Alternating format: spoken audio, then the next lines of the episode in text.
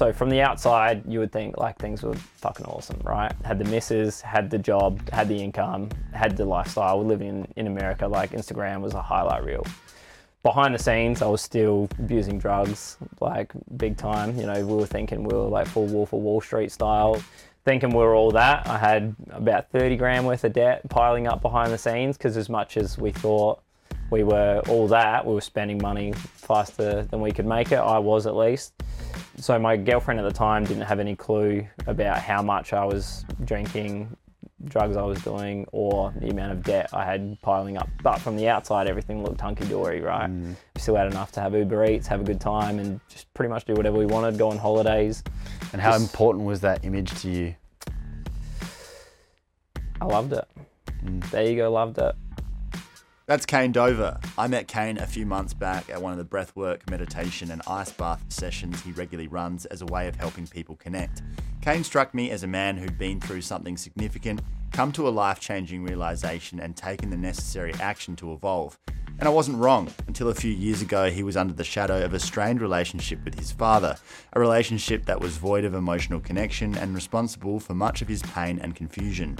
A boot to the ass or like a good old belt, you know, as a Right. kid getting disciplined sort of thing. So it felt like with him it went from zero to hundred and the only time I saw his emotion was was anger. He's lived the life of a money hungry corporate high flyer, burning the candle at both ends until it all came crashing down. I've gone from this kid from an ostrich farm to eventually two years down the track being the sales manager of a publicly traded company that's worth nearly a billion dollars that me and my buddy and his partner at the time had built from three people in a ranch and an Airbnb to having nearly 170 staff through the US. He's been on a plant medicine induced odyssey of self discovery deep in the Amazon jungle, having visions that defy all rational explanation. I'm going to sit in this ayahuasca ceremony. I'm going to get told what I need to do, and then I'm just going to go do it.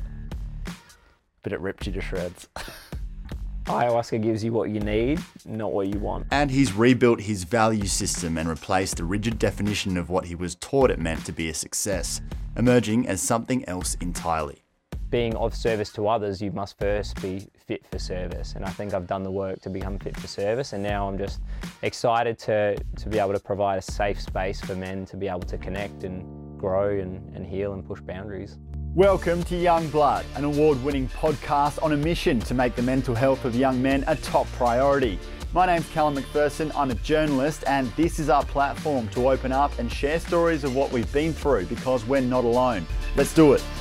Before we kick this off, I just want to say thanks so much to everyone who's taken 15 to 90 seconds out of their day to rate and review the show on Apple Podcasts.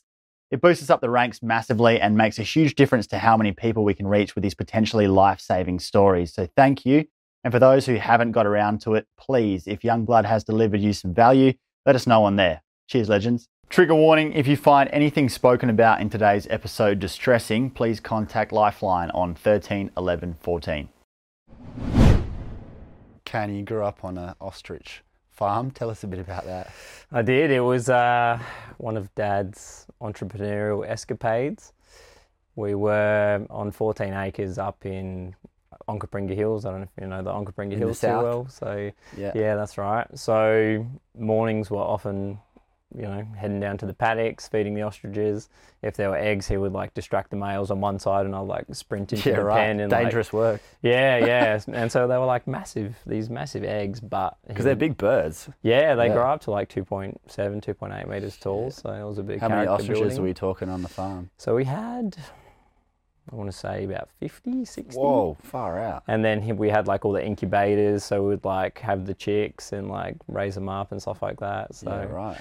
Yeah. Are you rounding up ostriches? Is that a thing? No, Like, they were they them? were all in pens. They can they can be like super deadly. So Yeah. we wanted to make sure they were all contained. So yeah, they had all their sections, like the younger ones, the more mature ones. So yeah, that was that was interesting. That lasted a few years, and I don't think Dad got out of it what he wanted.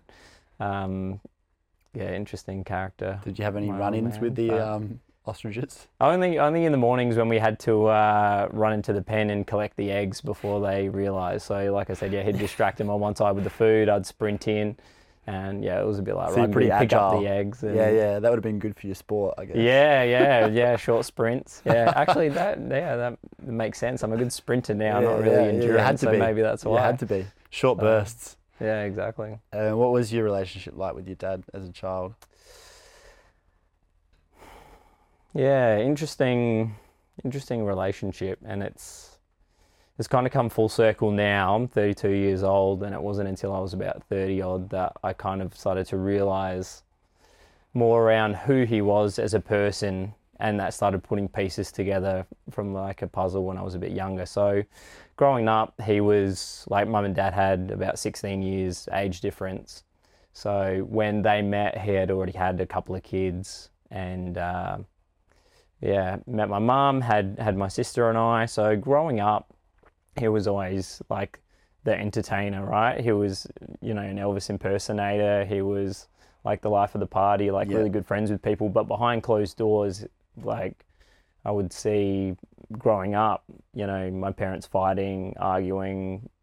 All I remember as a kid is kind of growing up and hearing them fighting and being the one to kind of come out of my room and ask them to kind of keep it Like down. being and- the mediator, sort of thing. yeah, more so just like begging them to be quiet so they didn't wake up my little sister. So for so long, I I felt that the relationship they had wasn't the best. And even as a little kid, I remember thinking, like, I'm not going to be like that as a dad. And kind of knowing that whatever was going on was going to stop with me. I reckon I would have been like eight or nine at the time. And now, you know, looking back on it as an adult, you realize what you are doing is trying to do some like ancestral healing, right? Yeah. And being that pattern interrupter in the lineage of like the men and father and son and whatever that may be, of being that person that wants to kind of So you were having that it. that epiphany at that young of an age. Yeah, yeah, it was really interesting, and I think my mum became that safe space mm. for me, and vice versa, because I don't feel like they had a very good relationship. They didn't connect too closely, so I kind of became her safe space as well. And so a lot of that loving, nurturing nature had come from my mum, and it was almost, it almost felt like it was me and her against dad in a way, Yeah. and that's not very healthy when you've got like a parent and you're almost choo- having to choose sides. Seeing them as the enemy almost. Yeah, and it was, you know, and you know, whenever I, I talk about my old man, like my relationship with him over the years has gone from a lot of anger, um, moved to a place of numbness, trying to kind of keep him at, at arm's length, and then coming to a point where it was more more neutral and, and a little bit more compassion now, you know, over that span of, of about 10 years. So, so growing up, there were times where I wanted to feel safe around him. There was a time in primary school, I would have been year two or three, maybe year four. I can't remember which year it was, but I was bullied like a lot for, for that. It felt like a, I think it was a year and a half, and that was a, like a really challenging time. And so in that time, like that safe space kind of came in, in with my mum crying every night. Like I was just the kid that got picked on. Like that was, Right. you know, for no apparent reason, but like I was just the kid that got decided to be the one to get picked on, right? Yeah. So like I just remember like bawling my eyes out as a kid, my mum always being there, and my dad not being really emotionally available or had the capacity to How did he respond? Did he just sort of yeah, ignore like it? there was just nothing there. It was just numbness. If I think back to that period of my life, I can't remember any significant memories of him or times where he's like, "Mate, you got this." But I just remember my mum being like my rock at the time, right? So yeah, just a bit emotionally unavailable. And there have been other times in life, kind of growing up, where his reaction would always be, "You'll be right. She'll be right. Mm-hmm. Doesn't matter." Not getting involved, very low emotional capacity Yeah. sort of thing. What about in terms of his affection or acknowledgement towards you? Yeah, lack thereof. Growing up, I felt a big lack of love from him. I definitely felt like I wasn't good enough based on that relationship. The only time he was really fully present with me emotionally was when he was angry. And so there were times there mm. where I remember getting like, you know, a boot to the ass or like a good old belt, you know, as a Right. kid getting disciplined sort of thing. So it felt like with him it went from 0 to 100 and the only time I saw his emotion was was anger. How conscious were you of the need to earn his love through your young life? Yeah, big time. I think as a young man, you always look up to other men as those role models, right? And he was born in 47. So when I was, what, 10 in the year 2000, he was, what's that math, in his 60s? So we never kicked the footy together. His way of doing things would be to build cars, and he would notoriously just build cars. So he would Yeah. build a car from the ground up. Albeit, I'll give it to him. He was a hard worker. Like I don't think I've seen someone grind as hard as he did. He just never got anywhere. So it's like the ostriches. He would build hot rods. He ran like a shoe repair business. He would like do singing and entertaining. So he just he wouldn't stop. But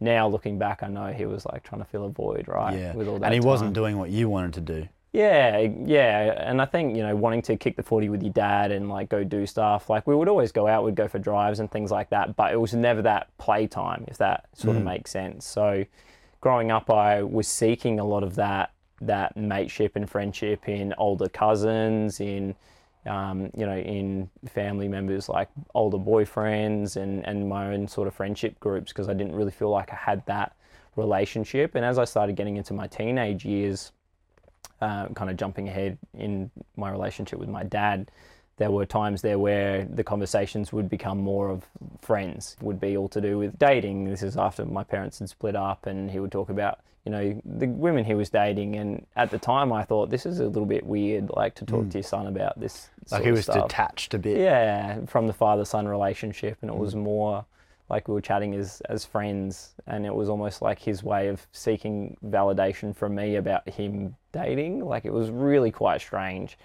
and at the time I couldn't articulate why it felt strange, but now having a little bit more awareness, knowing that it was coming from a place of himself not necessarily feeling good enough and needing that external validation. Did he hug you, tell you he loved you? every time we'd get off the phone he'd be like, "Love you, mate," but it would always feel very empty. It would it would just be words. Like you didn't know, feel it? him. No, no. And I think you know, growing up, I don't remember any physical affection, and I remember him giving it to my sister like physical affection. So I think there was a lot of jealousy there toward my my younger sister growing up Like you I felt like he felt- loved her more than you? Yeah, definitely. Yeah. Mm. Mm. So how did you perceive what it meant to be a man as a boy and as a teenager growing up, given that you had this sort of strange relationship with your father?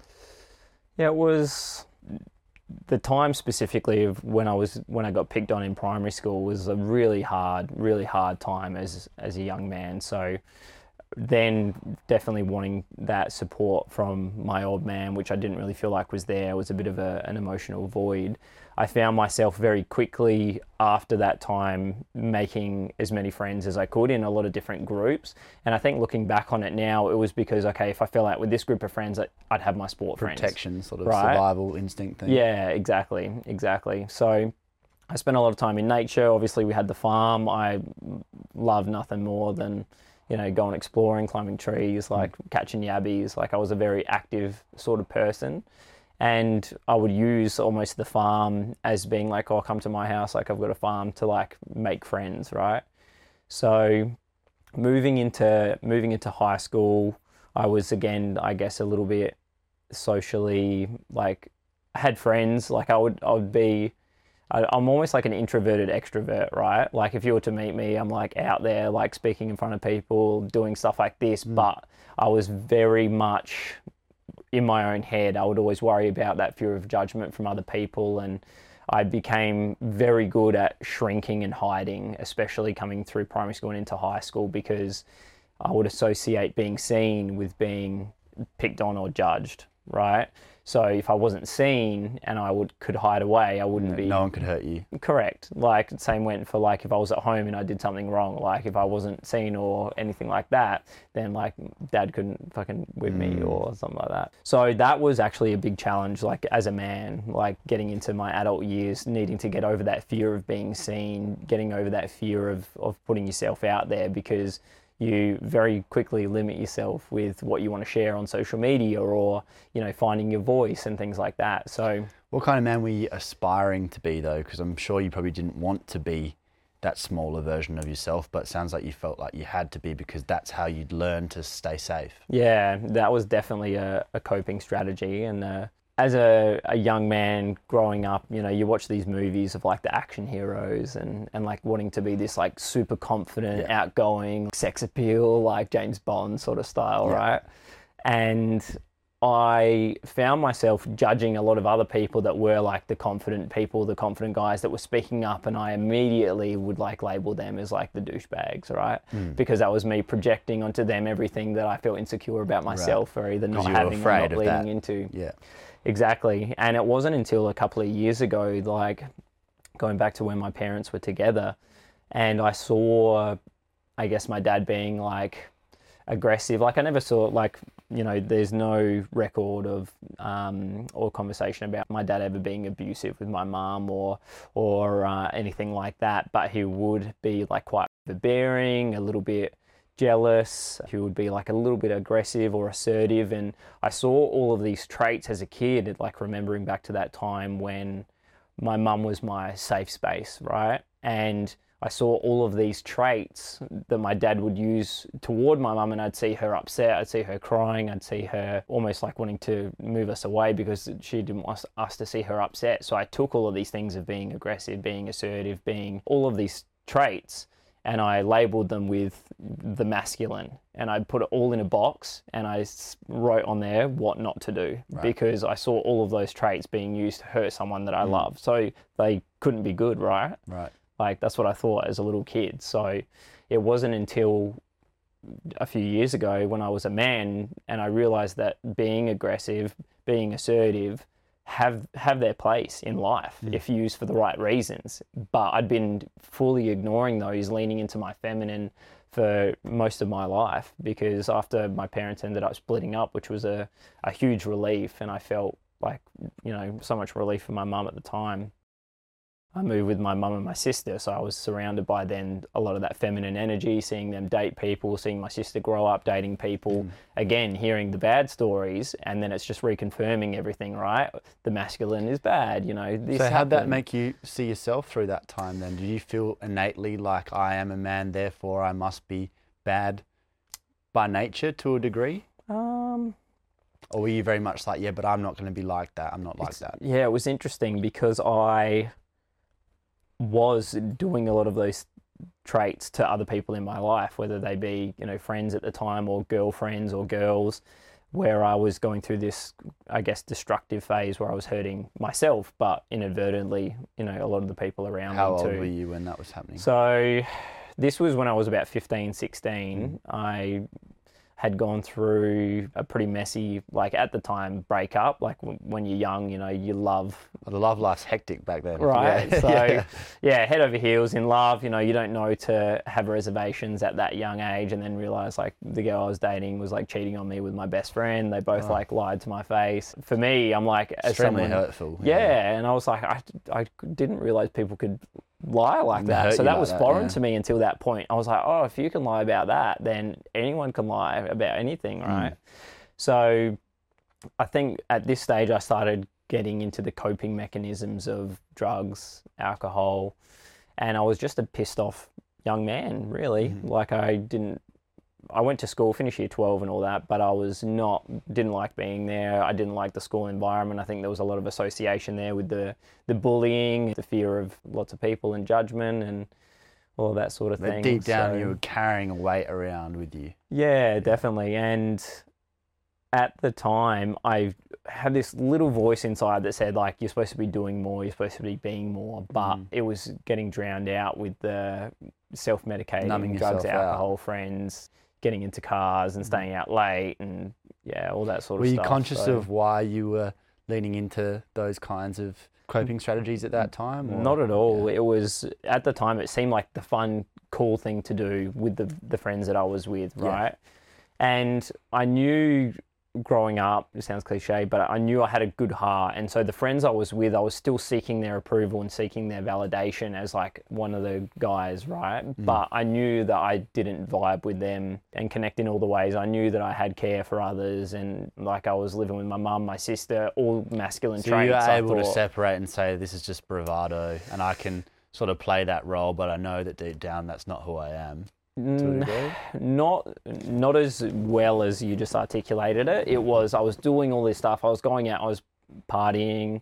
All of those sorts of things, doing dumb shit as a kid, Mm. and but then I had this little voice deep down going like, "You're not this person. like, why are you doing this That's stuff?" what I mean. and I can relate to that as well because Yeah. I've had times and a bit later on than that, but in my early 20s where I was doing a lot of those kinds of behaviors and around people that I got along with, but I felt like I'm not actually like you at the end of the day. And I'd be, I'd be doing the same stuff, things that if I looked at it objectively, I'd be like, oh, it's a pretty risky. Like, Agreed. probably shouldn't be doing that. But I did have that same voice that was like, yeah, but we all know like this is just for now and you're a good person and you know, you're not really like that. But the proof's in the pudding. Like you sort of, you're either Exactly. doing it or you're not. Correct. No, exactly right. And my mum would say often she's like surprised I survived my my teenage years because it was just yeah reckless doing silly stuff like obviously behind the wheel of a car and mm. Were you trying to So- hurt yourself, do you think? you know growing up I had contemplated suicide not from the angle of wanting to do it but toying with the idea what would it be like would people care if I wasn't here anymore you know, if something happened, would people then be like, oh, Kane was a good guy? But I mm. never had thought about intentionally hurting myself or, or sort of going down that path. Like, I'm sure everyone has those feelings of, fuck, sometimes it would just be easier if I wasn't here. I mm. wouldn't have to deal with, with you know, whatever's going on, right? But you think the self-destructive behaviours sort of that's what was happening unconsciously? Definitely, yeah. It was definitely self sabotage, hmm. self destructive behaviors, and you know probably one of the the best things that could have happened for me was when I was about seventeen. I, I found myself in a in a relationship that ended up lasting on and off for about five years. So during that time, it definitely kept my feet on the ground as opposed to going out and, and partying with a hmm. lot of these people that ended up going off to you know some of them now you hear stories of like having been in and out of prison or doing different things so yeah very thankful that that sort of popped up at, Yeah, and shows you sort of how so- easily you can go one way or another. And I think that gets those real tipping points, probably those late teenage years through to up to your mid 20s, especially where depending on what you get into and who you're hanging around and what becomes the norm, you can see that it's a very slippery slope to go one way instead of another. Yeah, yeah, hundred percent right. And I was, I was hanging out with those people. I remember when I left school, my dad and I were quite, quite distant from one another. And one of my coping strategies was to physically and emotionally distance myself from from him. So after school, didn't know what I wanted to do. I was a little bit unsure. Um, that five year relationship, we'd just broken up after about a year and a half, and I didn't know what I wanted to do, and I kind of fell in a hole. I had the the benefit of growing up with a with a family member that was quite spiritually minded. So from a young age, I was hearing stories about meditation and astral traveling and all these different things. So I had in the back of my mind that maybe there was more going on in the world than what we can perceive with our hmm. eyes and, and five senses, right? So I found myself in a bit of a hole at, at 17 years old after school, like researching like energy and like meditation and Looking for answers. stuff. I was looking for answers, 100%. And I didn't know what I wanted to do after I left school. And I had this vision of standing in a room, like this circular room, except the room was doors all the way around. And hmm. everyone from my school knew what they were doing, or so it seemed. And they're all going off in these directions with the doors representing different career paths and, and things like that. Everyone knew where they were going, and I was left standing there almost paralyzed by choice, right? Not knowing what I wanted to do, not really having any direction, not having any sense of purpose. So hmm.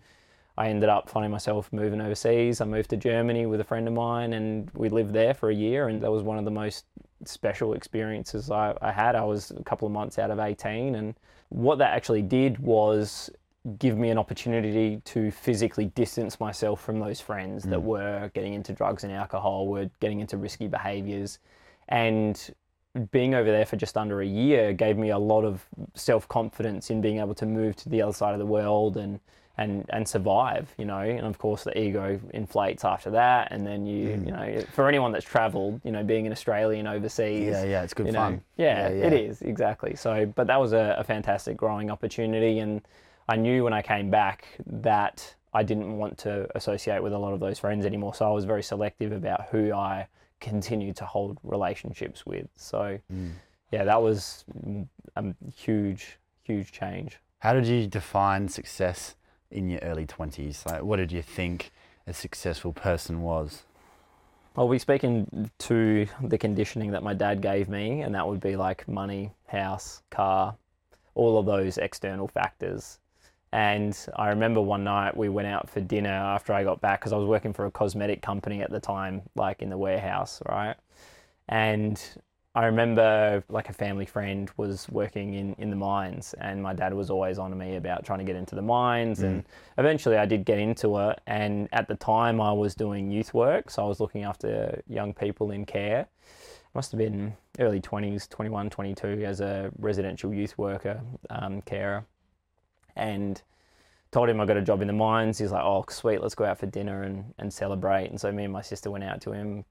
I remember like we've just sat down and he's and he just said like, oh, like I'm glad you got this job in the mines because you were turning into a loser. Because you were caring for kids. I was like, That was his attitude. yeah, shocked. Like I couldn't even say anything. And my sister's like, like, what the fuck are you saying? Like, you can't say that stuff, Dad. And then he got super defensive, just said like, oh, I thought I raised your kids better than this. And it's like, so much stuff wants to come up of being like, mum raised us. We were with her from when I was like 12, 13. That was Shows how confused his worldview is. yeah, hundred percent. So, I think a lot of my conditioning up until a few years ago was like your definition of success is the car you drive, how many houses you have, how much money you have. Because for him growing up, all of the ostriches, building the hot rods, the shop, it mm. was all to just get and obtain money. Mm. But I think for him and his belief system, it's like trying to squeeze like a bar of soap, right? The tighter you try and get something, the more elusive it is because it just mm. slips out your hand. So as much as he worked so hard, he never had any. And these weren't projects that were about service or helping anyone else. They were about trying to make a buck. Correct. The quick way too. Mm. None of the delayed gratification or Yeah, yeah. Mm. So how did you go about trying to make this fortune after that? A few ways. Uh, so obviously got into the mines and was doing fly in fly out work out of Moomba and decent wage. I think the best part of it was having two weeks on, two weeks off. But unfortunately, what that also meant was having two weeks home. Oftentimes with the people that also had two weeks off that love to party in that time off too, right? So So cash to burn, not a lot of consequences. Is Correct. A potent mix. Exactly. And this is not long after I had broken up with the partner I had of about five years. So that was a really challenging time in itself where I got to the point where I had contorted myself. And this is going to go back to like people pleasing and wanting to seek validation from my dad, contorting myself into someone that I thought she wanted me to be, hmm. that I completely lost who I was and I didn't know who I was. And so this is me early 20s being a little bit lost and a little bit numb again, like going back to drugs and alcohol. And at the time, my mum, who was my safe space, you know, had known this this woman for for five years, this girl for five years, watched her grow. Obviously, you know, graduating school together, and you know, you go through these milestones and get to know someone. Mm. And I had like cut my partner off at the time, and so the only way to get to me was through my mum. So my mum, being a very empathetic person, was hearing all the stories about wanting to get back together and do this and that. It must have been like eighteen months, two years that my that I would like sit at the back table at my mum's house when I was living there and just like express how I was feeling in the relationship of not feeling heard, not feeling seen. And I felt like I had let my mum know more than enough to be like, I'm hurting in this relationship, but now I need it to end. So afterwards, when my ex was reaching out to my mum wanting to get back together, and my mum approached me and said, like, I, I, I reckon you guys should get back together, like for her sake, basically, is what I mm. heard Sort of felt betrayed. big time betrayed. And I was mm. like, You're supposed to be the person that cares the most about me. Like, do you even know me if you think I should go back to that? Mm. So that caused a huge patch for my mum and I. And for her being my safe space, that kind of sent me off the rails a little bit again.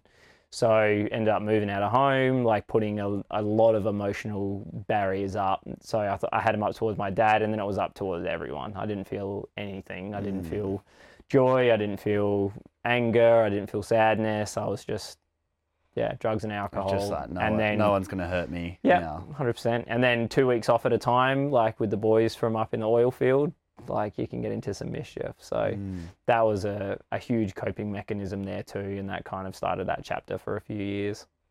What was it like to sit with yourself at that time? Did you ever do it? It was forced and that was only when I was actually at work. So there were times where we'd be on like rig camps that were maybe an hour and a half, two hours out of Moomba, and you're just in a donga, which is like your single bedroom cabin, like out in the middle of nowhere. So you've kind of got no choice but to sit with yourself. And I really didn't enjoy the person that I was. And I started realizing that I was potentially starting to have some mental health issues myself. Obviously, I was missing family, all the things you miss when you're away for two weeks, and started to realize that isolation just wasn't wasn't good for me. And What sort of things would come up? super isolated, feeling super alone, like disconnected, not just out there, but in my life with the people around me. I would want to come home so that I could connect with people, and I would come home and party. Mm. So for me, I just felt very lonely. Just a very empty Yeah. existence. what I found myself doing was finding that validation in relationships. So I was jumping from romantic relationship to a romantic relationship, whether that be purely for sex, you know, that emotional intimacy or relationships. And that was a pattern and it was going on for a few years. So ended up dating someone and then moving to Melbourne. And then that ended after I left the oil and gas what was field. the pattern? Like, how long would they go for? About a year. And would they end for the same reason? The reasons were that I would continue to grow and change, but I was very unaware. Like I would get into something because that's what I wanted at the time, but mm. then I changed my mind and moved to something else that was more stimulating. So mm. I found myself getting a little bit bored in relationships or wanting to grow and wanting to change. And around that time, I, I had a friend that started getting into personal development. So I was actually toward the end of my time in the oil and gas field and I started reading. And like as a young man, one of the first things you read is The Game by Neil Strauss. so um, obviously that inflates the ego a little bit as well once you start being able to actually talk to girls and realized again I was seeking that validation externally. Did you realize that then? It took me a little while and I I feel like I knew it, but my ego wasn't letting me lean into that. So unfortunately, it was another five or so years before I really kind of hit rock bottom and Did you allow the work. yourself to just be alone, or did you always have to have someone there, even though you weren't really ready to? Yeah, I with them. definitely always had someone there. Whether that be, like I said, a relationship, a, a girl, someone that I was texting, or a friend over, I was never alone. Mm. Did you realize that back then as well? I think I didn't like being alone and I didn't want to explore that. I just knew I always had to be around people. Maybe that, again, stemmed from childhood, right? Not having any friends or having people around me that I needed to have someone there as that proof of, like, no, I am good enough. Yeah. right? So ended up uh, moving to Melbourne, and while I was there, then got into the business development and sales side of things a little bit more heavily, and uh, ended up getting yeah offered a job over in over in Texas. So. Uh, my friend that got me into the personal development was spearheading growth of, a, of uh, an Aussie company over there and said, mate, come over here and do what you're doing down there Doing in sales. Texas. Yeah. So that was a wild experience and definitely definitely learnt a lot. It was uh, two days after I got there, I got introduced to a girl naturally. Um, so I ended up dating her for about six months, and then we broke up on a Sunday. Went out on the following Friday and met my next girlfriend. Right. So you could see You how had a bit of a pattern there, yeah. yeah.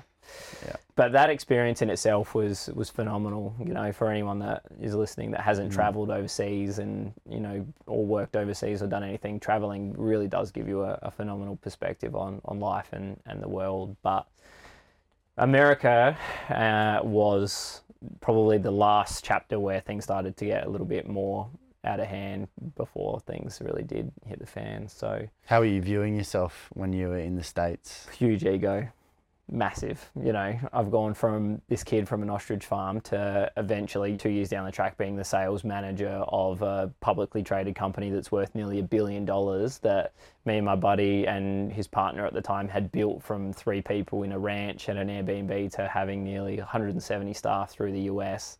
Share price went from 11 cents to nearly five dollars, and like a big part of that was the US expansion. So I was I was the sales manager. I was an Aussie living in Texas, and then moved to LA. Had a an attractive Danish PhD girlfriend. So I was all of these awesome things, and the best part, whenever I called my dad, he would tell me how proud of me he was because of what I was doing, where I was, what I was earning. So you had it all on paper. You'd solved the riddle Yeah. at that point. Yeah. Yeah. Solve the riddle. So how did that ego manifest itself? So from the outside, you would you would think like things were fucking awesome, right? Yeah. Like I had, you know, had the misses, had the job, had the income, had the lifestyle. We're Living in, in America, like Instagram was a highlight reel. Behind the scenes, I was still abusing drugs, like big time. You know, we were thinking we were like full Wolf of Wall Street style, come out for the like sales meeting and like go bumper line beforehand and all that sort of stuff. So thinking we were all that. I had about 30 grand worth of debt piling up behind the scenes because as much as we thought we were all that, we were spending money faster than we could make it. I was at least. Um, so my girlfriend at the time didn't have any clue about how much I was drinking, drugs I was doing, or the amount of debt I had piling up behind the scenes. But from the outside, everything looked hunky dory, right? We still had enough to have Uber Eats, have a good time, and just pretty much do whatever we wanted, go on holidays. And how Just- important was that image to you? I loved it. Mm. There you go, loved it. And I remember at the time we were having conversations about what do we do after America because she was obviously there from from Denmark. She was there for a short time. You know, do we go to Australia? Do we go to to Denmark? And I just would immediately discount all opportunities other than what I was so focused on because growing up, my dad and seeing my mum and dad fighting, for me, I always thought it was about money. Hmm. And so I was like, fuck, if we don't have any money, like we're going to fight. But my pursuit of money caused me to never have it because I too was chasing like the fast income, right? So I was moving to America. I was like invest investing, you know, trying to buy and sell stocks and losing money and like doing all this sort of stuff without a long term game plan.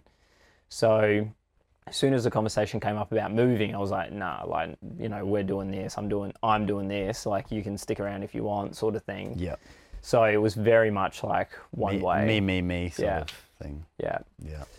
Yeah, big time. And, And- then, so what ended up happening was we were building this company, right? So we went from three, three or four staff members to 170 in 18 months, and we were like, "Fuck yeah, we got this." We went from the ranch in Austin, Texas, to a little like rented space to an an office in downtown Austin on Fifth Street, which is, if anyone knows Austin, Texas, it's one street away from Sixth Street, which was like the party street.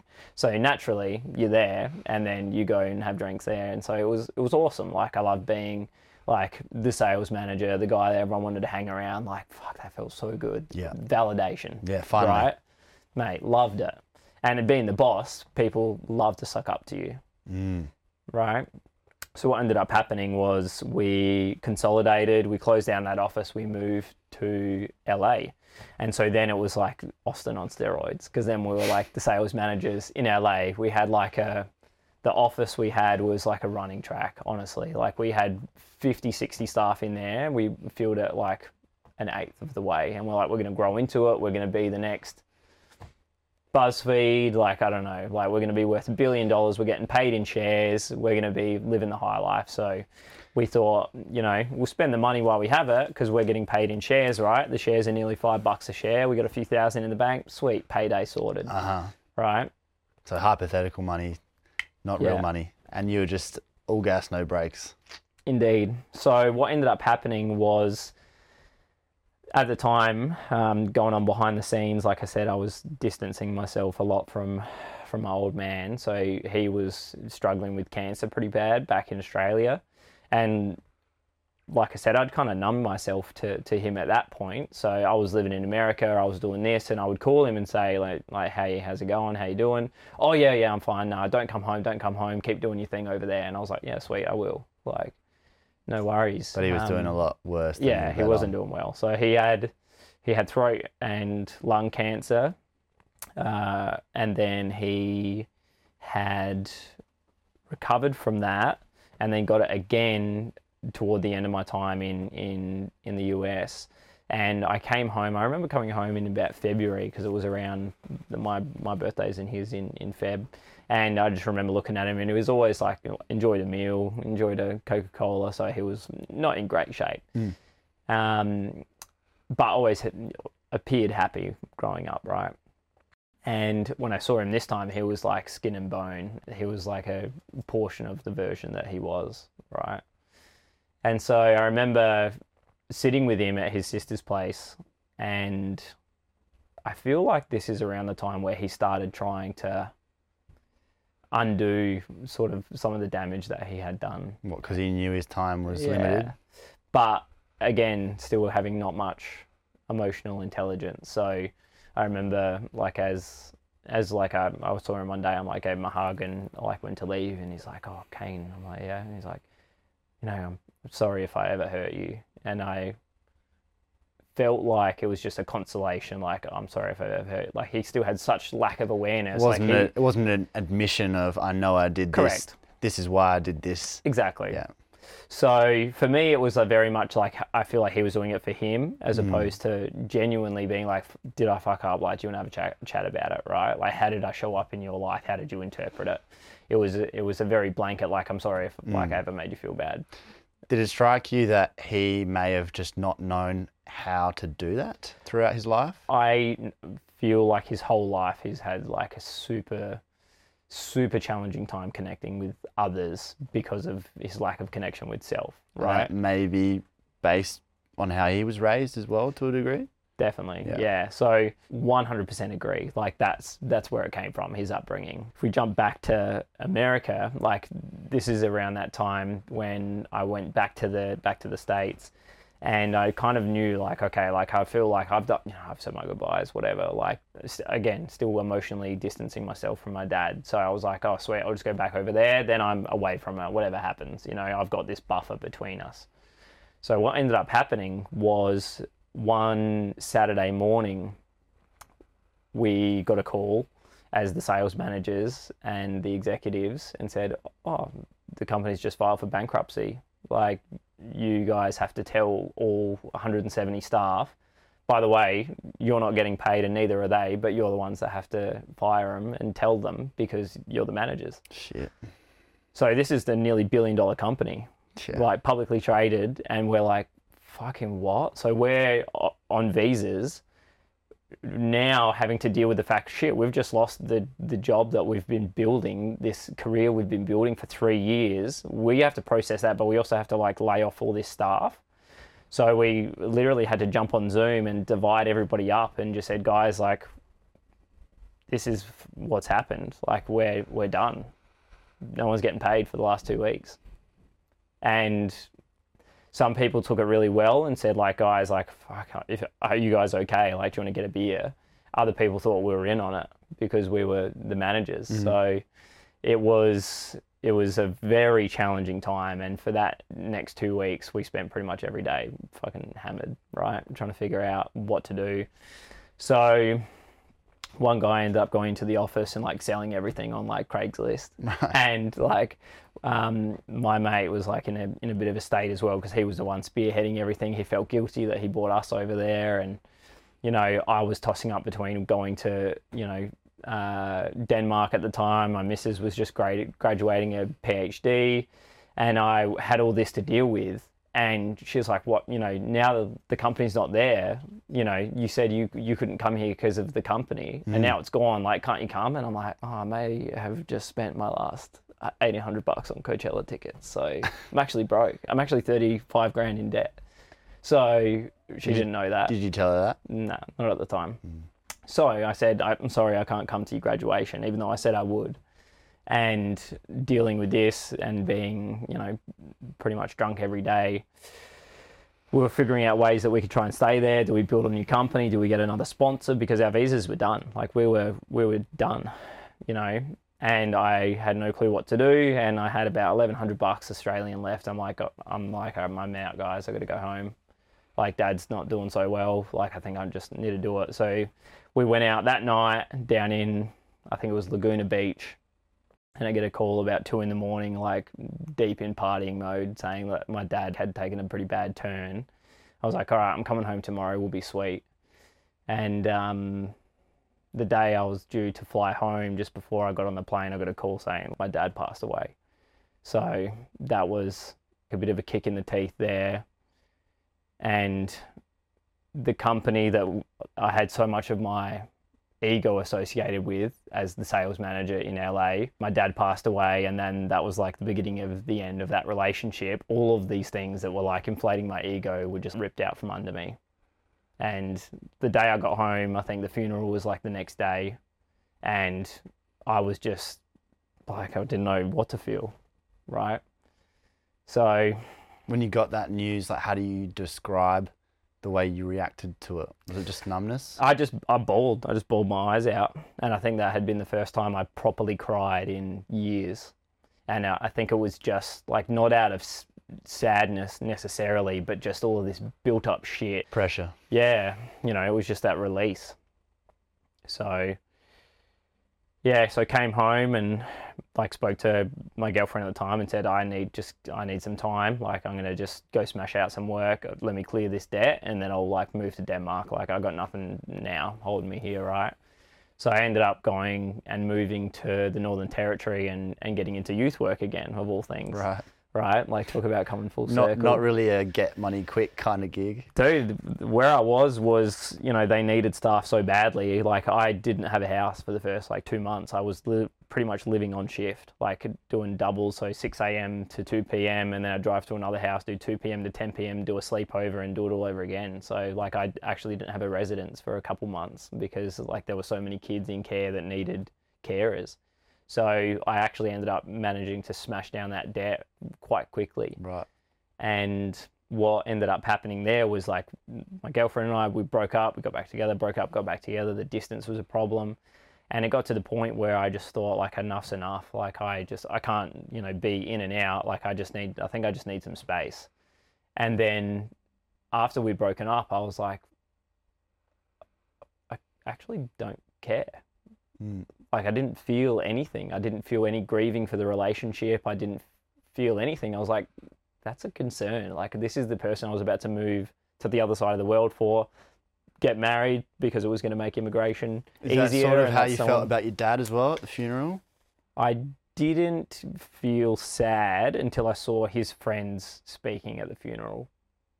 I had a lot of anger towards him, like a lot of that negative emotion. So at the time, it was it felt like an obligation to go to his funeral and speak, and need to put on like the sad son face, if that makes sense. Mm.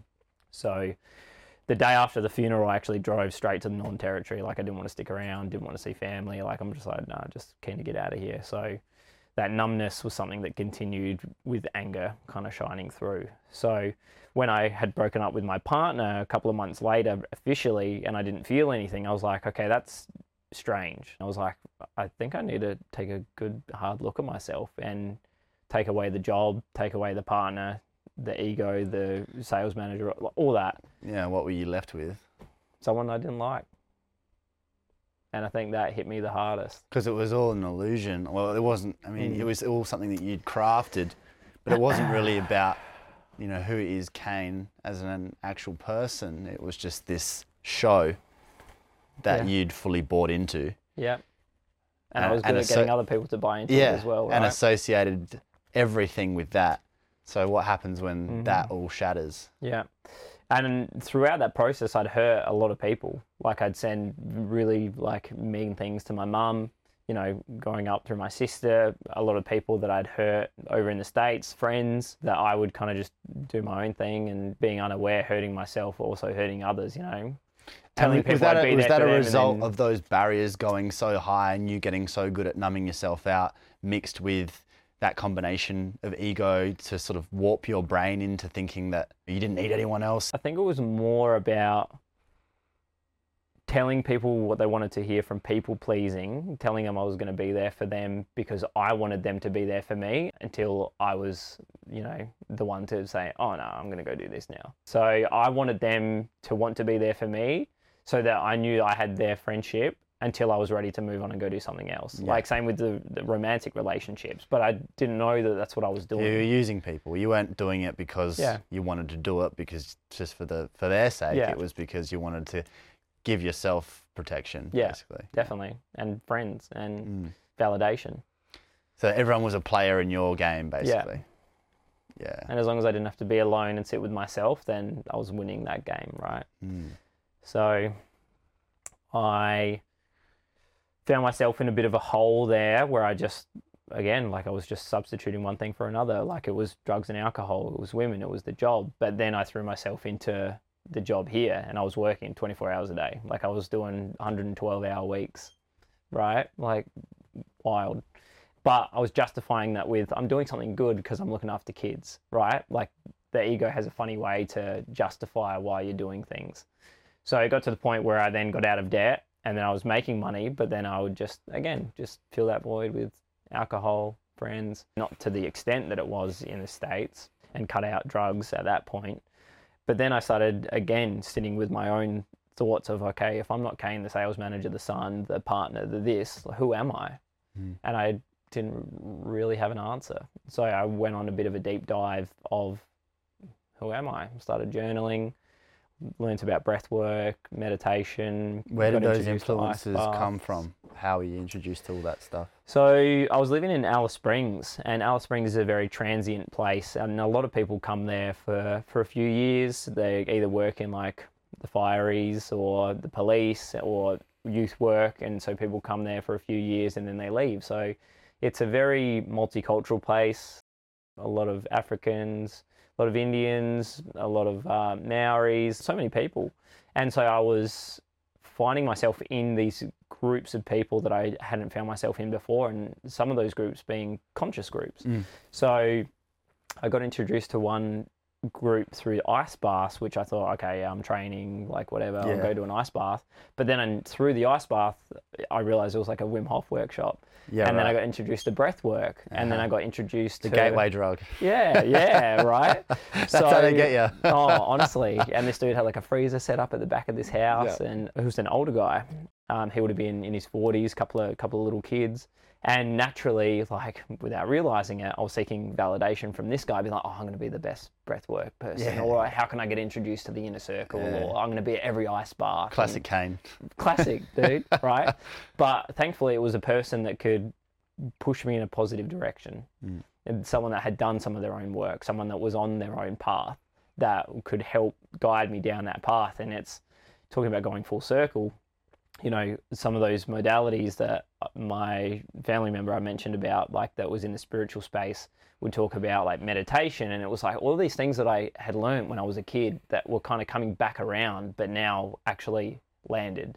Because I wasn't like meditation boring and go drink. It was Mm. Like, oh, okay, let's, well, you let's tried. You tried the other road. Correct. Yeah. yeah. It took me over 10 years and a couple of trips around the world to realize what I was looking for wasn't over there.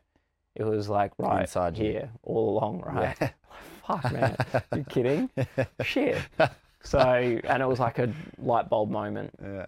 And thankfully, at the time, had some really beautiful friends in my life. Yeah, they like a drink and stuff like that, but just genuinely good people. Mm. Did that sense of self start to materialize, and you started to actually paint a picture of who you thought you might actually be? Definitely, and I, and it was like that little voice I talked about when I was a kid, right? Of like you're you're more than this, and then I've always felt like I want to be of service to others, and as much as the ego wants to jump on that and be like, oh yeah, I fucking love helping people, right? Mm. But it's like no, it's deeper than that. It's like I genuinely want to be of service to others, right? But if I can't even be of service to myself and respect myself and have my own healthy boundaries, how can I do that for, Absolutely. for other people? Yeah, if, you, So- if your cup's empty, you can't. exactly, yeah, exactly right. Yeah, and I was actually struck by you in that regard when I met you when you ran this men's retreat workshop. I was struck by your authenticity because I went to that not being skeptical, but sort of interested to see like who would run something like this, and I was immediately captivated by you, but also struck by just the look in your eye. I could tell that this guy, he's been through something significant he's worked something out and he means it. And then I was like, I'm getting this guy on the podcast. Yeah. no, I appreciate you Yeah. saying that. It's uh, I wouldn't have, you know, articulated it that well myself. So no, thank you. I, I do appreciate that. It's, you know, it's funny how we kind of got to there, and you know how we ended up where we are now, where we're at on the journey in the story, wanting to be of service, but at the time wasn't being of service to myself. So then I started diving in, learning about things like ayahuasca or you know these darkness retreats or the silent retreats, and I started looking for for ways that I could tap into into myself a little bit more, which was something that I'd been completely ignoring. So at the time, I was following um, Aubrey Marcus. Yeah, I, I knew, I knew it. Yeah, yeah, yeah, yeah, So, and I started learning about ayahuasca and listening to a few of those podcasts. And plant medicine at that time wasn't something that was on my radar. I knew what drugs were, mm, right? Yeah, like very know, much so. Yeah, exactly. And so you, things that you use without intention. And so when he talked about using plant medicine to connect more deeply with yourself, I immediately was interested by it.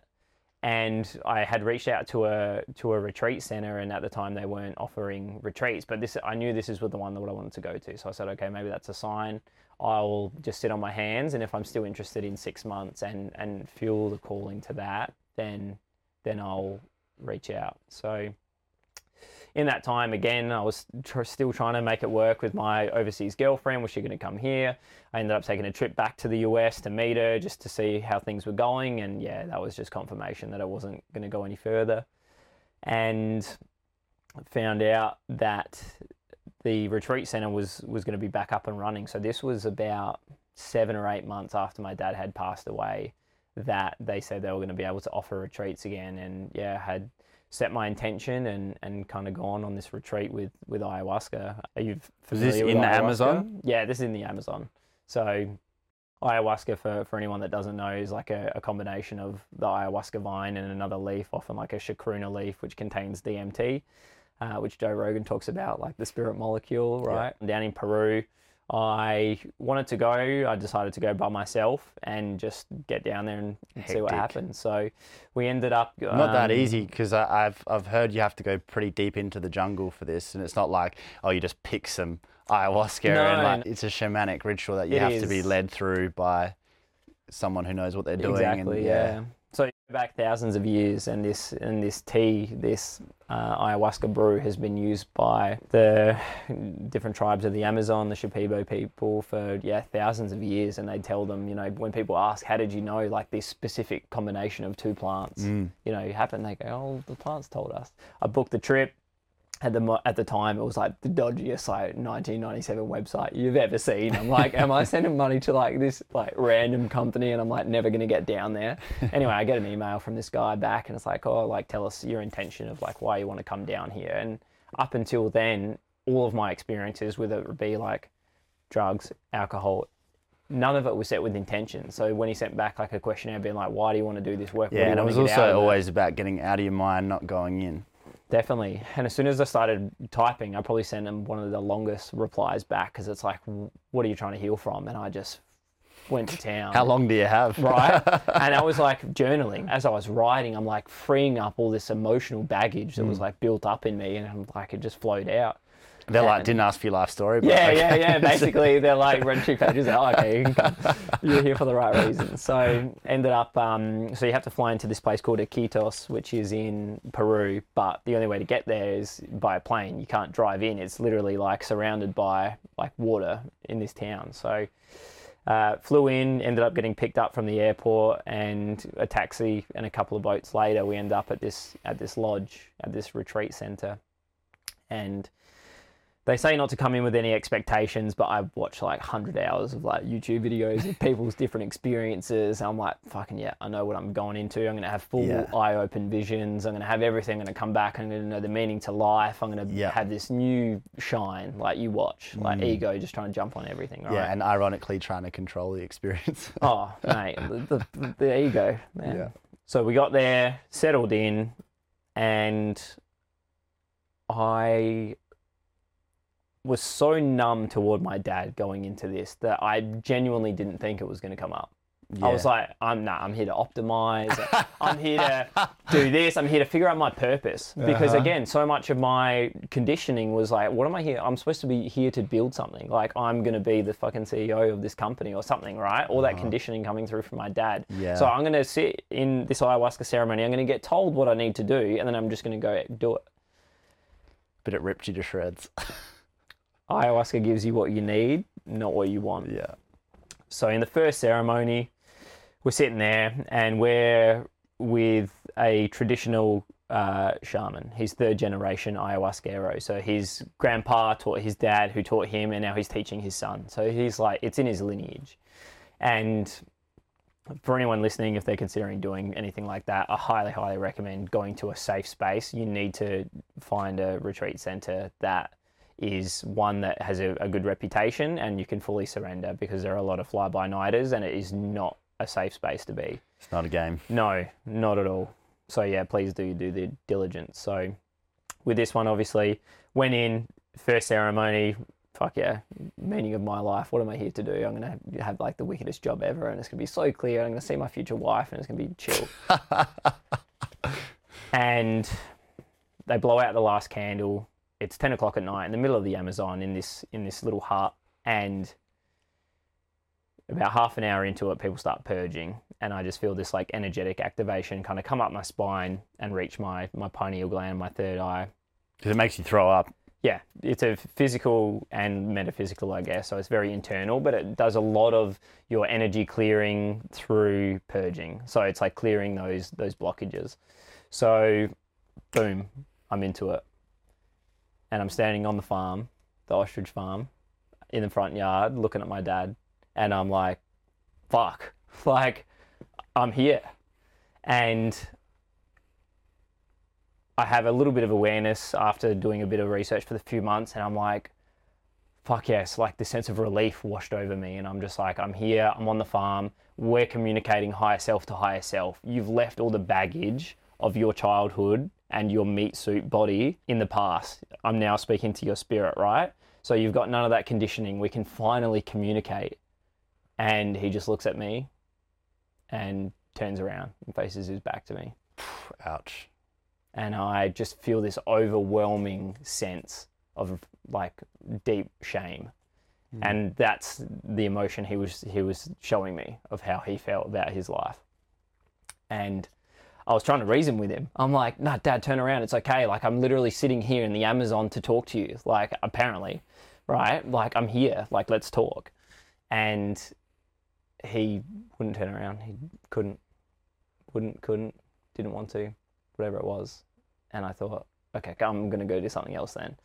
And so I was like, all right, well, maybe mum's in here. You know, maybe she needs some healing. So I literally like, it like popped up like a search bar, like Google. I'm like, where's mum? And boop, immediately traveled to her, like astral Wow. traveled, whatever it was. And I saw her like sitting on the couch and scanned her body and I saw like all this black, jaggedy goo. And I was like, okay, that's weird. Control A, like control all, like highlighted all of it and just pressed delete. And I was like, cool, like you're good now. And what's interesting is a couple months after that, we found out she had cancer. And so I was like, was that me seeing it, like in the metaphysical form? Mm. And so, kind of coming back to that, I was like, all right, sweet. I've done a bit of work on you now, mum. Like, I will go back and see if dad's how how he's doing, if he's ready Feeling to more talk to you. talkative. Yeah. And so I went back to the farm and how we had the farm set up is like as you come out the front door, we had a big front yard and you had three big sheds where he built his cars. And so as a kid, when I was like watching TV, he would often be working out in the shed doing his own thing and then come in about, oh, Kane, can you come and help me hold this torch or like help me hold this spanner or whatever? And I'd be like, oh, I just want to watch TV. Dad." Okay, like trudge out to like the shed and help him and then come back inside. Yeah. And so this time when I like teleported back to the farm, I was in his body watching through his eyes as a like a third party viewer, right? And he's sitting down like on one of the milk crates, sitting next to the car, his hot rod, and he just like looks up at the beams and he just goes like, I should just fucking kill myself right now. And he got up instead and came inside and said, Kane, can you like come and help me with the car? And in that moment, I switched bodies back into my like eight year old self and realized every time he's been coming in from the shed asking for help wasn't for like the physical help. Yeah, sometimes it was, but that was his way of asking for emotional help. He needed you. And as soon as I realized that, Mother Ayahuasca's like, cool, lesson learned, boop, and then next one. And what ended up happening in this first ceremony was me doing a lot of these interactions with my dad as a kid, realizing that it was actually his way of communicating with me and him asking for help was, you know, come and help me do this, come and help me do that. But when I was being the viewer through his body, what I felt was just this overwhelming disconnect from people around him. Like mm. I could, like I was listening to his thoughts in that, like I've got a wife inside, I've got my kids inside, but I, I can't feel them. I'm disconnected from them. I don't feel myself. And wow. what ended up happening after I, I came home from Peru, I went and saw his sister, who's who's the one that was a, a, a bit more spiritually minded as a kid, and and I asked her, I was like, oh, like random question, but like, was Dad ever suicidal? And she just burst into tears, and she's like, you have no idea like how many times we had to like stop him when when you were growing up. And like we used to have guns on the farm and everything. Like he had to come drop them off because he didn't like trust himself. And like all this stuff as a kid you're oblivious to right? You just see like the arguments between your parents and And think of it from your perspective. right and then i think like oh fuck it's my fault that he doesn't love me and like all mm. that sort of stuff you know So it showed you his pain in the most Yeah. visceral way. Yeah. And his passing when he died was when I started that healing journey between my relationship is, and him and this like ceremony and the consecutive ceremonies were a big part in me being able to move from anger to you know numbness to forgiveness. Did they end with any kind of moment, any sort of acknowledgement between you and him? Um, not. Again, ayahuasca gives you what you need and not necessarily what you want, right? So, I still feel, I still feel like I'm doing the work to heal his ancestral line and my relationship with him. Like the work continues. I feel like there was just so much done at that time, and I'm starting to put all the pieces together because I came back from Peru and I'm working with these young people that are in care, you know, because they come from traumatic backgrounds, and I'm learning and reading books on trauma so that I can show up better for these kids I'm working with. And as I'm reading it, I'm like, holy shit, like this is my dad. This is me. I'm realizing that like everyone has trauma, not just the kids I'm looking after because they're in care. Like you can have trauma and have a normal upbringing, right? So as I'm learning all of this stuff, the pieces are- falling into place. And as a 30 year old man, I'm putting the pieces together of when I was like an eight year old kid of why my dad was the way he was. Because as a kid, like his dad was was in the war. He came back with PTSD, had to sleep with the light on, was abusive towards him, and so I remember hearing a story of my dad that the first time he remembers his mum ever kissing him was when he was a grown man. So he's grown up And that was his mum. yeah, he's never he's grown up never having any of this affection. Like, no wonder he couldn't express that to me. Like he n- never had that. And you can bet your grandpa's dad was the same or Right. worse. Yeah, And it's the same for my family. yeah, exactly. And it's the same pattern all the time. yeah, So many guys I talk to on this podcast have a similar story to tell in terms of that that Yeah. lineage. And it actually gets a bit better every generation. Yeah. A lot of the time. yeah. And then you could have compassion though, finally for your dad. And I looked at him not as the guy that didn't give me love and the guy that made me feel bad, but as that kid that was treated that way by his parents. Like I just wish I could fucking give that little kid And a hug, the right? and as the man who was suffering and didn't have the answers. Definitely. Mm. It, yeah, exactly. And I remember saying to my auntie when I came back, and I was like, I just wish he was still alive so that I could have these conversations with him now. And she's like, You're being silly. Like, just because you're in that place, he was 71 when he passed away. If he wasn't there and ready to have those conversations, then he never would have been. Even if you thought you were ready to open that conversation, Yeah. it It would have been another. you. Correct. It would have been another opportunity for him to probably hurt me with words by saying, "Why do you want to talk about that stuff?" Yeah. Or like, "That's stupid." But what you learned was that was his shit.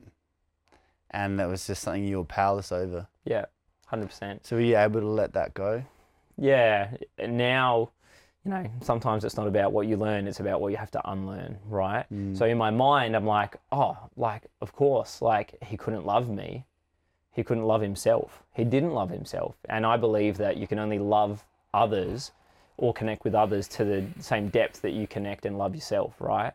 So if he didn't love himself, he I feel like even fucking hated himself to be honest.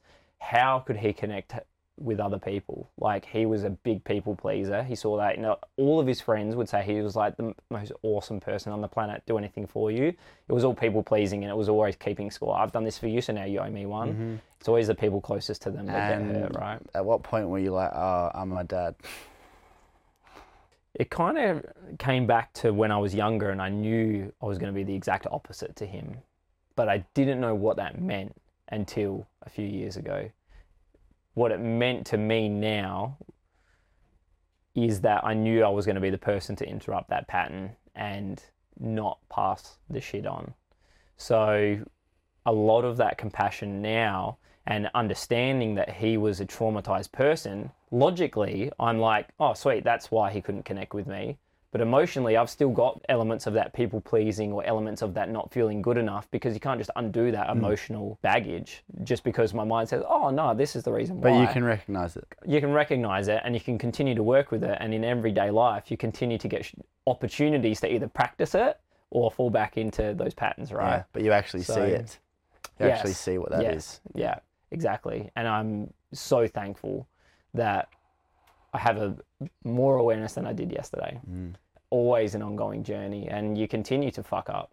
Getting back to the story where we were talking about the men's the men's work, I had started to learn all of these coping strategies for me and had come back from Peru and I was doing breath work, meditation, ice baths, journaling, All of it. all of it. Let me Fucking fill that give- void.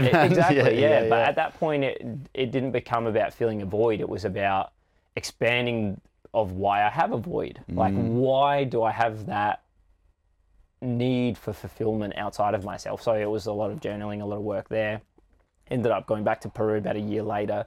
Uh, to work with the same shamans and another shaman with Wachuma, which is like the, the cactus medicine and that's a, a grandfather medicine and it wasn't until i started working with the with the cactus and the grandfather medicine that my masculine opened up again and it was actually in that ceremony that i got shown that box that i made as a kid Right. with all of the things All that those my dad traits had that you didn't want to embody. that i had taped up and fucking shackled and chained and shoved in the corner of my mental attic and it said hey remember this Amazing. These that was, are all that was part of who you're meant to be. yeah, you can't be a whole and complete person if you're just in the feminine, right? Mm.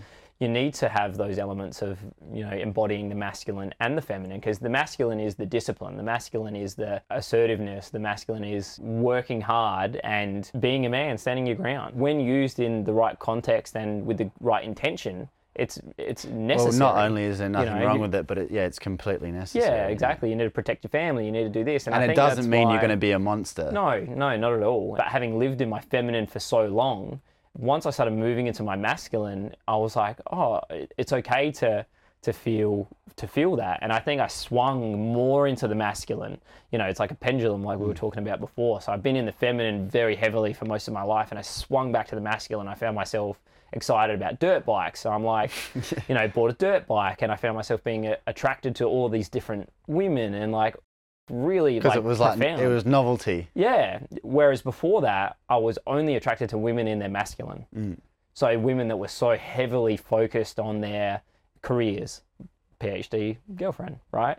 Or women that were so independent from their own coping strategies that I needed to battle to become what they wanted because that was also filling my validation. But what I was actually drawn to them for was their independence, which is a masculine trait, right? So me being in my feminine is going to attract that woman in her masculine. So Because you felt like you couldn't be that yourself. yeah, well, that's polarity, Mm. right? And you see it in same-sex couples too. Oftentimes, you have one, whether it be two men, you know, one more in their masculine, one more in their feminine. Same with two women, one more in their masculine, one more in their feminine. The polarities match and meet, and they are drawn to one another. So when I started swinging and moving into my masculine, not only was I more attracted to women in their feminine, they were more attracted to me, Mm. And it fucking blew my mind Surprise, surprise. right? It blew my mind. But I feel like, and like if we're talking about relationships for a second, a man needs to be comfortable to be in their masculine and feminine because it actually allows and gives permission to women to be in their feminine. And then there's vulnerability Definitely. and intimacy. Yeah, definitely. All all elements of important relationships with yourself, with friends, with family, with romantic relationships. Hmm. So that was a big shift to to start to realize that. And the last few years have, have been a little bit more than that. And I was working very much on myself. And I was fine doing that.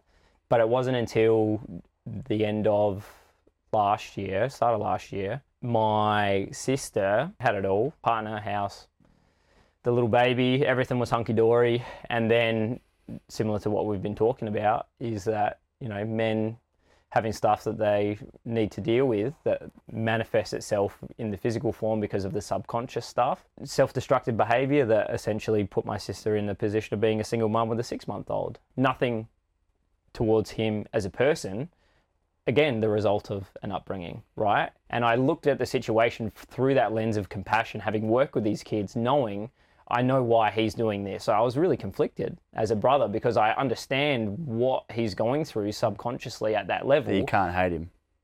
But as someone that, you know, put my sister in this position, it was a really fucking interesting position to be in. So I ended up moving back from from the NT. Uh, we ended up getting a place together, my sister and I, and I said like I'll be here for you as long as you need until I help raise your little one. So having worked in youth work, having done a little bit of work on my own emotional capacity, like I felt like in a really good place to be a support. And so moved back and then my ex-partner that we were talking about, she ended up uh, dating someone. They got married pretty quickly, um, and then she found herself with a little baby, and I was fucking so pumped for her, man. Like you know everything that we talked about us wanting. Is this the woman who's This doing is- the PhD? Yeah, this is the one that I was going to move to, to Denmark for. Yeah. So my my ex from from the US. Uh, met someone, got married, had a little baby, and he was also like in the am- academic space. He was a professor of psychology, and found out a couple of months after I moved back, and my sister was on her own. Uh, found out that my ex's new husband had committed suicide in their ensuite after putting their four-month-old to bed. I know that rattled you because you thought, well, if you're a professor of psychology and you can do that, then what hope is there? right? So that hit me pretty hard actually, because this is a woman that I cared deeply about. You know, as much as when we broke up, it was very numb, but someone that I had built a life with in my head, I'd spent a couple of years with, I fucking felt for her. You know, this person that she thought she was going to spend the rest of her life with and just had a baby with, that was a professor of psychology that should have this stuff figured out you know, took himself out. Like, what chance do the rest of us have if if they can't even figure it out, or she couldn't even see the signs uh, either? So that rattled me. How did this all play into you figuring out how you were going to serve and, and what you were going to do about it?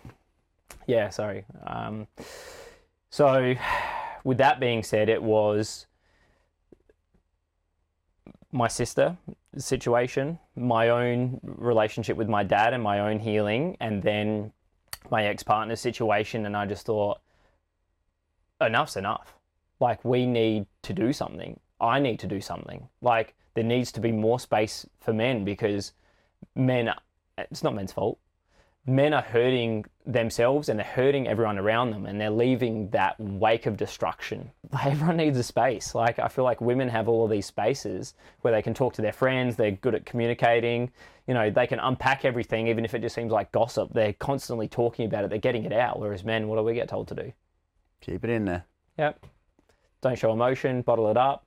What happens is that manifests and people commit suicide or they drink drive and hurt someone or they fuck around, self sabotage and continue to hurt people. And that again leaves a child without a father, you know. And so now these children, the next generation, are going to have to deal with that absent father or, hmm. you know, the lack effect. of role model. Correct. You know, so you've either got that positive ripple effect where you do good work or the negative. And unfortunately, from what I've seen, we see a lot more negative. So that was kind of the last straw for me. I never even considered getting into men's work. I knew that I had done some healing for myself And I just thought, I can't stand by any longer and just be selfish and work on myself.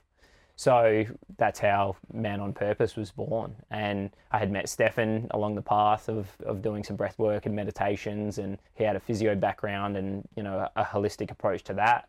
And I just said we need to we need to do something. So we opened up a space, not as gurus of wanting to come in and be like, well, like we literally like I want the space. Like I'd I want to sit down and people not know who's running the circle and just men to be able to come and connect and be vulnerable and just share. Because if we can create a space where people can talk about what I went through as a kid with my dad or how you felt when your dad did this, or maybe you're dealing with drugs or alcohol or a relationship breakdown and you don't see your kids. Like, if we can prevent a suicide, an abuse, or anything, and it can ripple out in a positive way, that's going to continue to ripple out. So, Yeah, you'll never know, but it has such a massive impact. Yeah. And you are creating those spaces like that workshop that I came to. A lot of those guys had never met before. I didn't know anyone who was there, didn't have particularly big expectations, but I thought it was massively powerful. And there were some typical blokey bloke guys there who'd clearly never talked about their feelings before in their life, who were very sort of standoffish at the start, and then Yeah. totally released that, got to the point where they were talking about having to um, be the ones to identify a, a friend who died by suicide or, or their relationships with their fathers and letting this stuff out. And you could see how much it meant to them and how much it affected them. And also the realization in the moment that you were carrying this stuff because you, you Yeah. don't even you don't even know and all you've done in that space is convince everyone that they are safe and that they are allowed to feel and they're not going to be judged and everyone else has made the same decision to be here and there wasn't anything mystical about it but it was magic yeah. it was man and Yeah. it's just like a very strong feeling of this is a good thing that we've got here and i was struck by it that day but also through the podcast and a- a lot of the conversations that i have with men is that we're itching to talk Definitely. we want it. Like we want to. And as soon as we get that opportunity, it means a lot. People sort of grab it with both hands, and then afterwards, especially if they haven't done much of it, it's like, oh, Yeah. I don't know what that was, but that was full fun, felt good, and I wanted to do it again. Yes. And obviously, typically, it's like, well, we have to wait till we're fucked up on drugs or we're, or we're drunk to do it. But really, what we want is that under under the surface, we want to unleash. We want to let you know what happened, how we feel, and then we want to hear that you had something similar or something of of your own, and we want to be able to hug each other or, or pat each other on the back and say like, yeah, man, I feel you.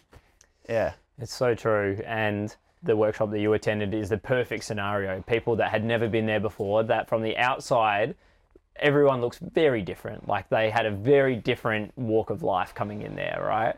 And from the outside, it's very easy to make a big, long list of why we're different. And with the group that we had there, it was a long list, right?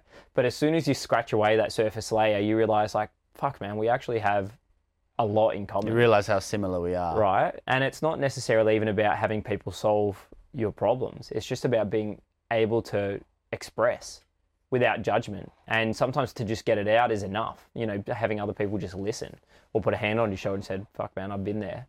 You know, and like you said, it's not until oftentimes it's drugs, alcohol that become the catalyst for where people try and dip their toe in vulnerability. But then what happens with their friend who's been conditioned not to show emotion from his upbringing goes, What the fuck are you talking about that for? Mm. Right? And then it just reconfirms, Yeah, you're right. I shouldn't be talking about this stuff. But then, worst case scenario, they go and commit suicide. And there was a few boys at the at the at the event that you attended that had experienced that, unfortunately, and mm. it's it's too common. But you can get there through breath work and through ice baths and Definitely. and through setting the scene for that kind of a conversation. Definitely. And there's nothing destructive about it and it's not particularly difficult to get to that point. You just have to have some some trust and some willingness to try something new. But what you get out of it is exactly what I think everyone's looking for, whether you're a boy or a Mm. girl or whatever you identify as, is the essence of being human. Definitely. And it's actually quite simple, but we make it so hard. Yeah, so true. Like we, I think at the end of the night, like obviously we did some breath works and some guided meditation, and then at the end we sat around the fire and ate, and it was like one of the most special parts of the evening, like just sitting around and communicating and talking. And I bet that's often the case. Yeah. And I mean, what have humans always done? yeah. That. Yeah, sit and around the fire, And that's right? what and that's what's missing. Yes. So ways of recreating that and those initiations in our modern world, I think, is absolutely essential, especially for men. I think so. And that's one thing that lacks, especially here in like the Australian or Western culture, is that, you know, lack of initiation through manhood, right? Like women get the the point of reaching womanhood and they get their period. There's something that signifies when they become a woman, right? But when do men have Not that that? that's a great No, gift. no, you know gift what- for them. No, I'm no, no, sure. Yeah, you know, I know, you know what saying, I know what you're saying. As a man, is at the point where you have sex for the first time. Oh fuck, now I'm a man. Like, right. Mm. Like, what is it? And we don't have that. And then not only that, it's the lack of elders as well. Lack of good role models for young men, because the men that we would look up to probably lack the same thing. And you see how it just flows on Mm. until people like yourself stand up and go, "No, I'm I'm going to be the one that does the work." and idolize those behaviors that actually aren't the answer and it's all just noise and bullshit but we have to go do that to figure that out ourselves and then try to find another way but if we're raising whole generations on this fake notion of oh yeah this is what you want you want Yeah. the car and the house and the money and the babes and the muscles and then you'll just be you'll be Yeah. living the life and it's just a lie it's It not is. true Yeah. And oftentimes people like my dad, for example, will be in the pursuit of something all of their life, money, relationships, whatever. But if you, at least if you achieve it, you realize, oh, fuck, this isn't it. But if you continue like your whole life chasing it, you're never going to feel. then you think, well, I'm not content right. because I never got there. Yeah. But even if you get there, if you haven't gone about it the right Yeah. way and you haven't brought people with you and you haven't done it in order to serve a, a higher power, then it's going to be empty anyway. Exactly. Mm. Exactly right. And for me, where I'm at now is I'm. We're all still learning. You know, we're all still. No, not me. I've got all the answers. Do you? Give, give me some then. Yeah, give me some then. We're all we're all still learning. We all still get given those opportunities in in the day to practice what we've learned, right? but uh, you want them to be opportunities and not just be bestowed with traits Sure. or, or bestowed with who you think you want to be. It needs to be opportunities that you make conscious decisions to go Mm. the right way every single day or day after day, or if you make the wrong decision to put yourself back on course, because you have to earn that. You have to earn becoming who you want to be so that you can be content with yourself. And if, if it was just given to you, it wouldn't mean anything. Correct. And then you would just piss it away anyway. Definitely. And if you were given hypothetically your ideal goal was the house, the job, the car, the partner. If you were just given all of that, you missed out on one very important thing, and that's the person that you become to be The that, journey, or you're which what it's it. all about, and the why. Yeah, yeah, definitely. and then you wouldn't value it and Correct. you'd probably lose it. Well, that's why all the like lottery winners, right? Go like broke, 99% of them go broke. Why? Because they're still that broke person with the same conditioning. They just blow it all. And it doesn't mean you can't have nice things. No, not for at all. sure. Not at but I always think like, and this is great because this is coming from a guy still driving the same 03 Lancer that I've had since I was 16 years old, right? Nice. So I want a new car. yeah, cool. But I do think I'll still be the same guy driving that car though. Yeah. Whatever the next car is. hmm Doesn't mean you shouldn't have nice things or aspire to that. But if that's the goal, odds on it's going to be Mm. pretty empty when you get there. So are you the man that you want to be now? I think I'm on the way. I don't think I'll ever be there. I think I'm embodying it a lot more than I think What I you'll be there, was. man. Yeah, a lot of learning, and there's stuff that I'm still not aware of, right? Like things will pop up, and I go, oh, there's a conditioning that I didn't realize I had, you know. And I've been single now for about three years since that relationship because I knew my patterns, like we said, it was relationship, relationship, relationship. So I was like, okay, I'm just going to do me. So now I'm like, I'm feeling good. I'm feeling like good in my own skin. But getting into a romantic relationship, that's going to be a whole nother kettle of fish, right? Where I'm going to get shown things that I haven't been triggered by being on my own. You know, jealousy or like trust, like all of those sorts of things. So there's going to be continual growth opportunities, but I definitely think I'm I'm on my purpose and being of service to others, you must first be fit for service. And I think I've done the work to become fit for service. And now I'm just excited to, to be able to provide a safe space for men to be able to connect and grow and, and heal and push boundaries. And where can our audience find out about Man on Purpose? Yeah, so we're on Instagram, man.onpurpose, or our website, manonpurpose.com.au. And uh, yeah, we hold monthly men's retreats and then some pop up co ed workshops as well for some breathwork and meditation. So Thanks, brother. thank you, man. That's it for this episode. If you're getting some value out of the show, please help us out with a quick rate and review on Apple Podcasts. Everything we do is recorded in video, so follow Youngblood Men's Mental Health on Instagram and Facebook and Youngblood Mental Health on TikTok. Subscribe to our YouTube channel and please leave us a comment or send us a message if these stories resonate. We'd love to hear from you. You can sign up to our e-news through our website youngbloodmedia.com.au. And most importantly, please share the podcast with anyone in your life who might need it. We're all about reaching as many people as we can. This is Youngblood. Thanks for being part of the mission. Catch you next time.